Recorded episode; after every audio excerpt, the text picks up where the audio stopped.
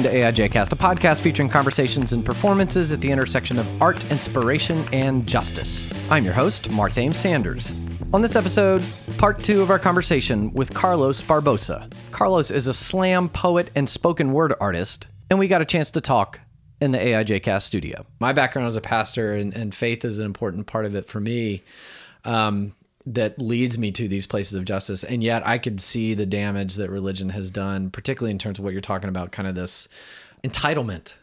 Definitely. Right.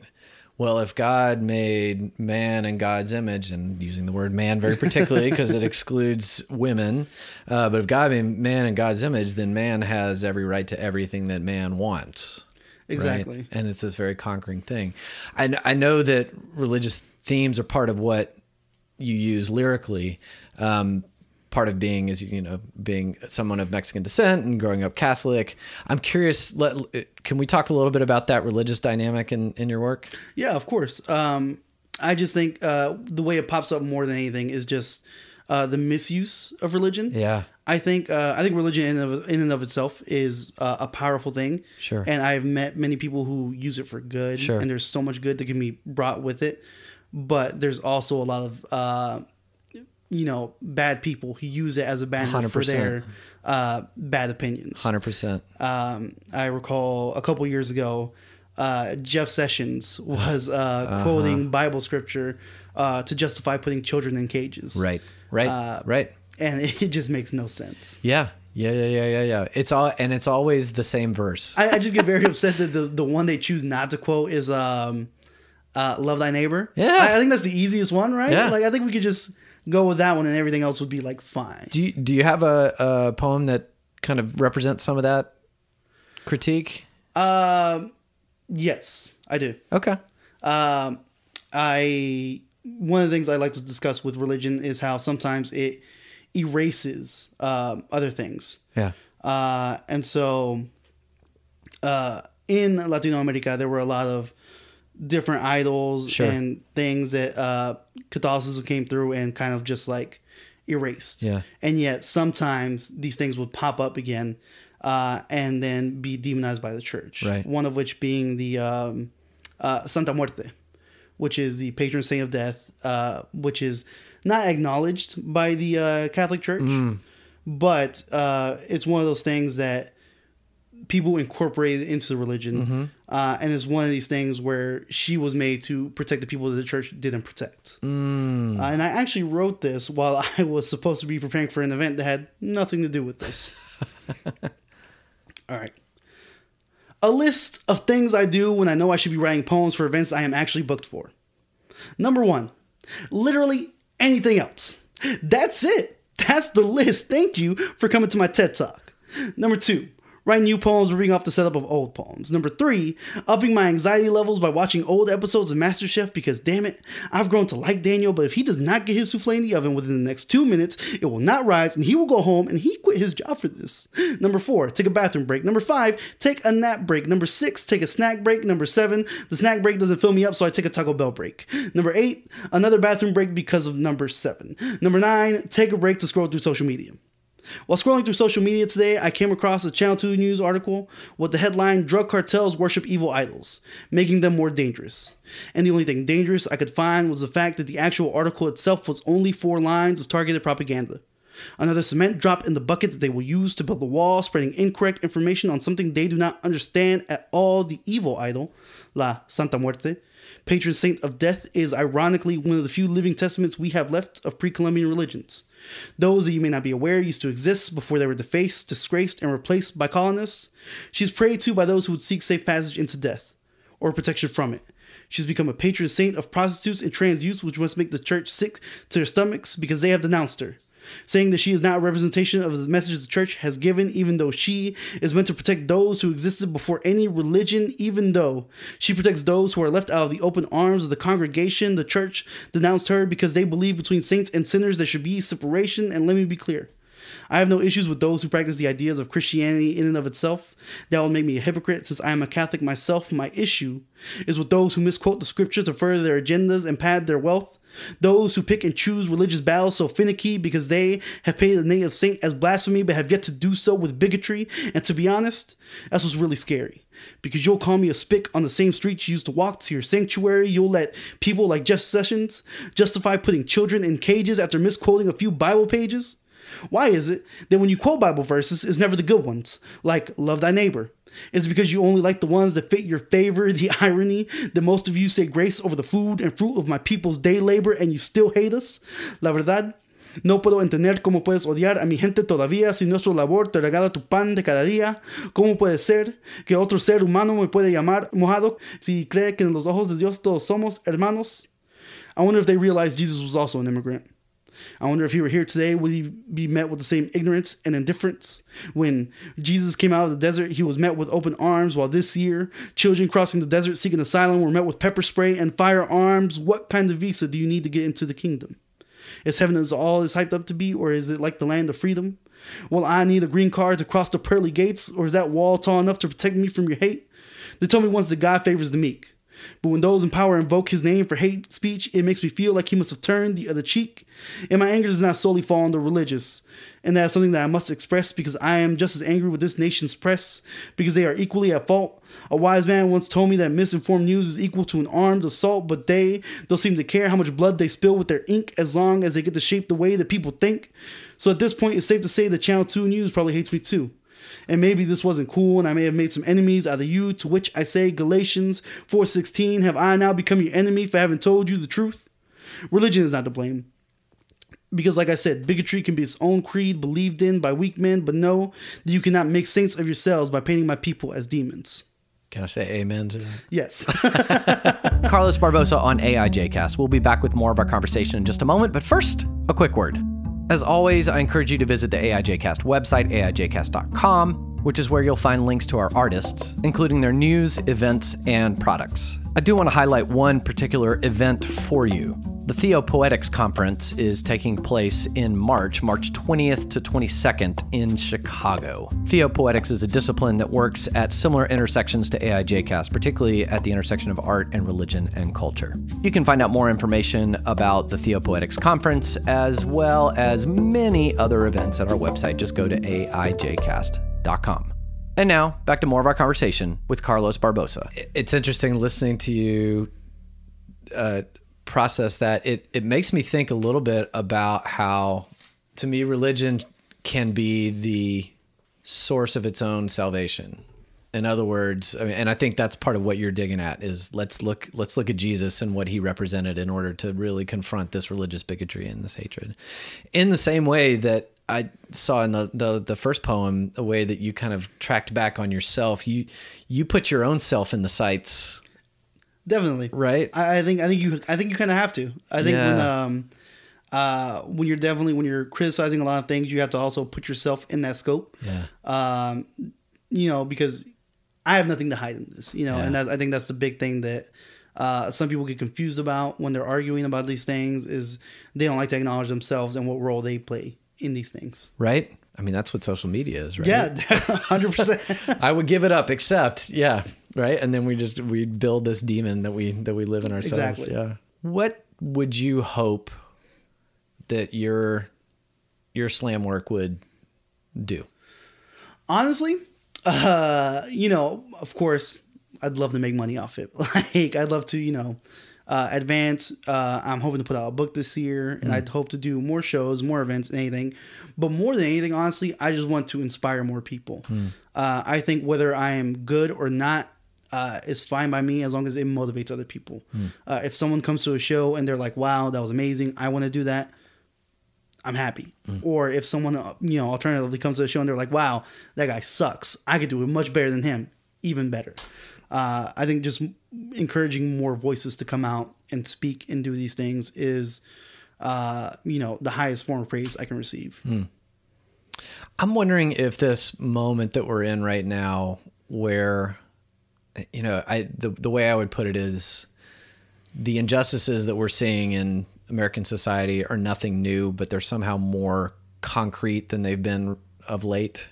I think I think that's what it is. I think it's I think these things have been happening uh, for you know as long as time. Yeah. Um, especially even with you know uh, Mexicans in this country. You know you can Yeah. look back into the the 20s where uh, you know United States offered work to many people from Mexico, and then once that was over, they immediately sent them back. Yeah. Uh, and you know mass deportations with laws that were you know if you're this shade of brown, we're sending you back regardless of who you are, where you were born.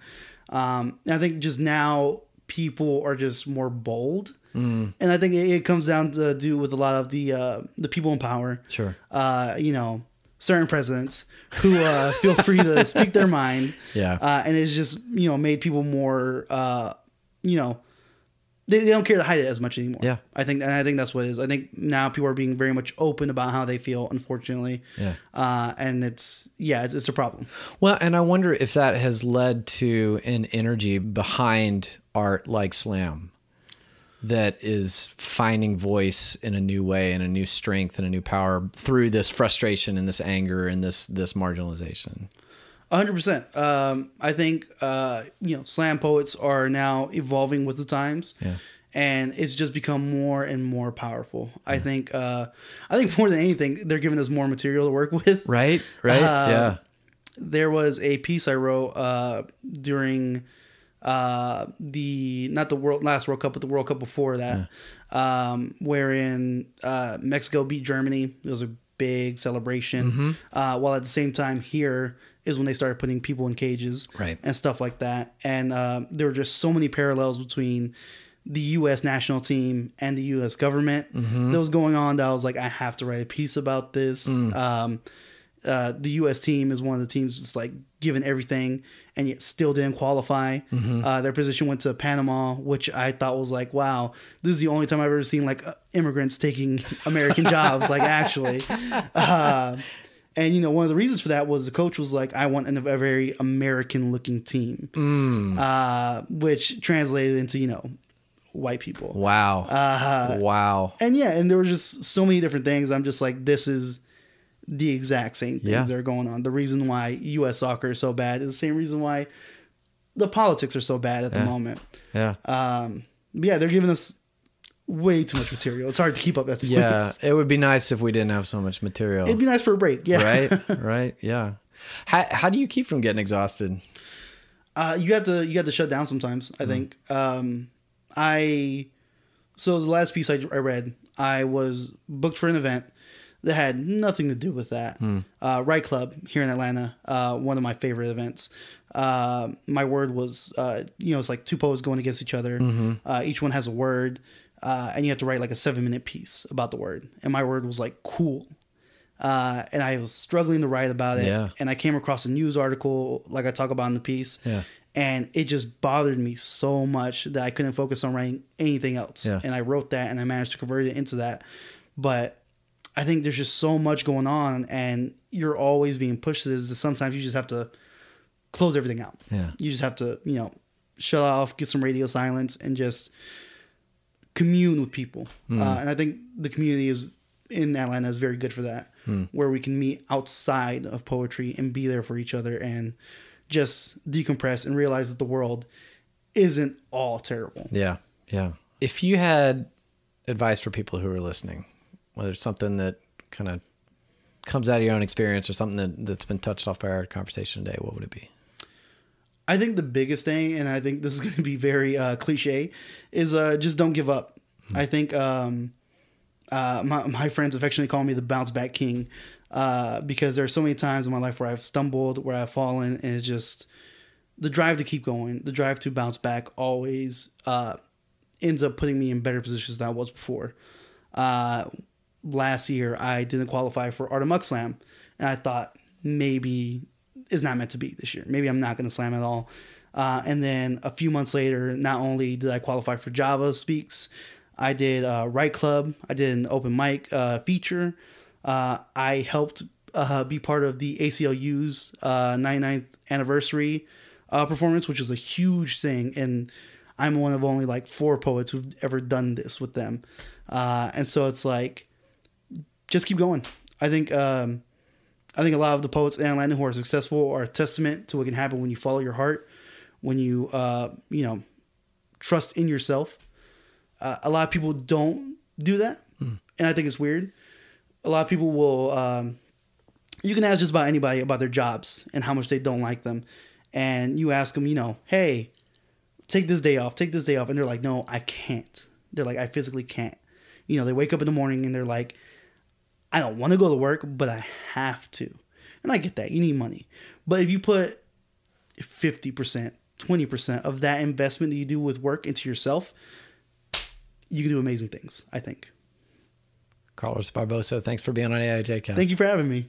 Carlos Barboza on AIJcast. You can find out more about Art Amok and Java Speaks on Facebook and on Instagram. And you can follow Carlos on Instagram at Barbozasaur. That's B A R B O Z A S A U R. You can find links to all of those on our website and also in the notes for this episode. Before we close out this episode, here's one more poem from Carlos. My friends tell me don't fall. Maybe it's because I'm tripping. My intentions are darker than the liquor I'm sipping. Someone asked me how I'm doing. I tell them I'm terrible. My mindset goes from manic to mundane, and the shift in pace is unbearable. They respond, Oh, well, I appreciate the honesty. But honestly, they approach further conversations so cautiously and vice versa. You see, as long as I am sober, I feel like I am made of gasoline, waiting for a lit match and this life to be over. I've been having dreams where I'm falling perpetually tumbling down for days through darkness, yet I am not scared or afraid. Maybe I am heartless because I am so numb that I'm sure I won't feel it when I hit the ground and then I screech back into reality and thoughts abound. I reach for my bottle and cigarette boxes because addictions can blossom like flowers in the darkest of nights, in the deepest of hours. I keep having a dream where I'm falling.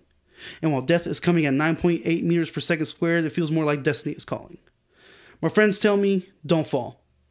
I tell them they don't have to worry about that because the only thing I'll do when I fall is bounce back. They ask me if I'll write about it. They know me so well, but I am so tired about writing of these L's. So in this one, we win.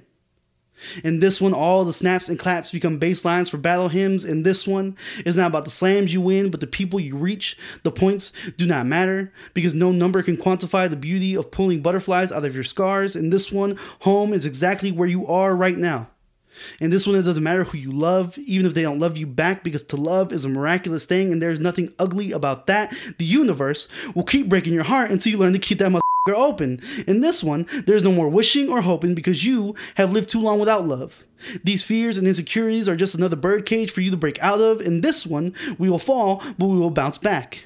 Because the only time people take L's is when they give up on themselves. And you, you have survived it all. You are courageous, brave, and resilient, so much more than you think. You are beautiful, magnificent, and brilliant. You are a fist full of coals with a smile full of diamonds. You are cosmic beauty, so know that even when it's raining out, your star is still shining. Fun fact the human heart is worth about $400,000, and you've been giving yours out for free. The best part of your outfit is how you wear it on your sleeve, and that kind of generosity does not go unnoticed, poet, singer, artist, listener, whatever you are, you, star, you are divine entity and cosmic grace. Don't ever let anyone make you feel out of place. You are not antimatter, despite what they say, you are meant to take up this space. You will cry, but you will bounce back. You will have your heart broken, but you will bounce back. You will fall, but you will bounce back. You will learn how to smile and love and stand once you learn how to bounce back. So go ahead.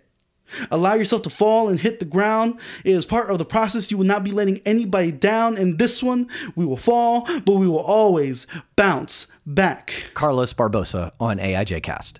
On our next episode, filmmaker Kirsten Kelly. AIJcast is made possible through the support of listeners like you. We are grateful for the ways that you make our work possible. To find out more, go to our website, aijcast.com, and click on the link that says support. And we love to interact with you on social media. We are there on a number of platforms where our handle is AIJcast. That's one word, AIJcast. Our theme song is written and recorded by the band Marred Fame. Photography support comes from Ely at eleyphoto.com. And we are engineered, mixed, and produced by the somewhat cacophonous Al Mudif. Early on, Al adopted a very simple philosophy for any job that he takes. I'd love to make money off it. And I'm your host, Marthame Sanders, encouraging you to go and create some beauty of your own. Peace!